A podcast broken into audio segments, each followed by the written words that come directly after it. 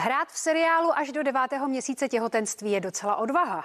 Když ale točíte seriál Sestřičky, tak se asi není úplně čeho bát. No, ale já si stejně myslím, že Michaela Dittrichová odchází právě včas.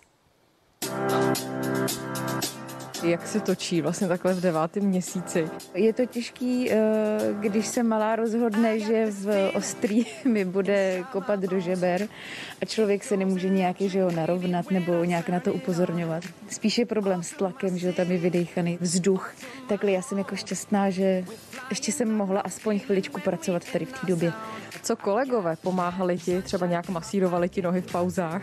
Ne, ale bylo hrozně hezký, jak mají jako strach, aby se mi něco nestalo. Teď někdo zvýší hlas, tak ticho, ticho, aby nám neporodila. Cítím tady jako velkou podporu ode všech a je to moc hezký, no, že takhle držíme spolu. Jak se vlastně řešilo to těhotenství v seriálu tvoje?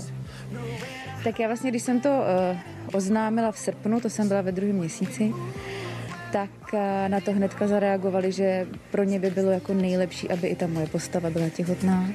A je to vlastně i pro mě fajn, že já jsem se nemusela stresovat tím, že člověk tloustne, zvětšuje se a nemusela jsem mít v hlavě, bože, já budu obrovská na té obrazovce. Už máš doma připravené růžové věci pro holčičku? No, máme. A je tam jako přerůžováno, no.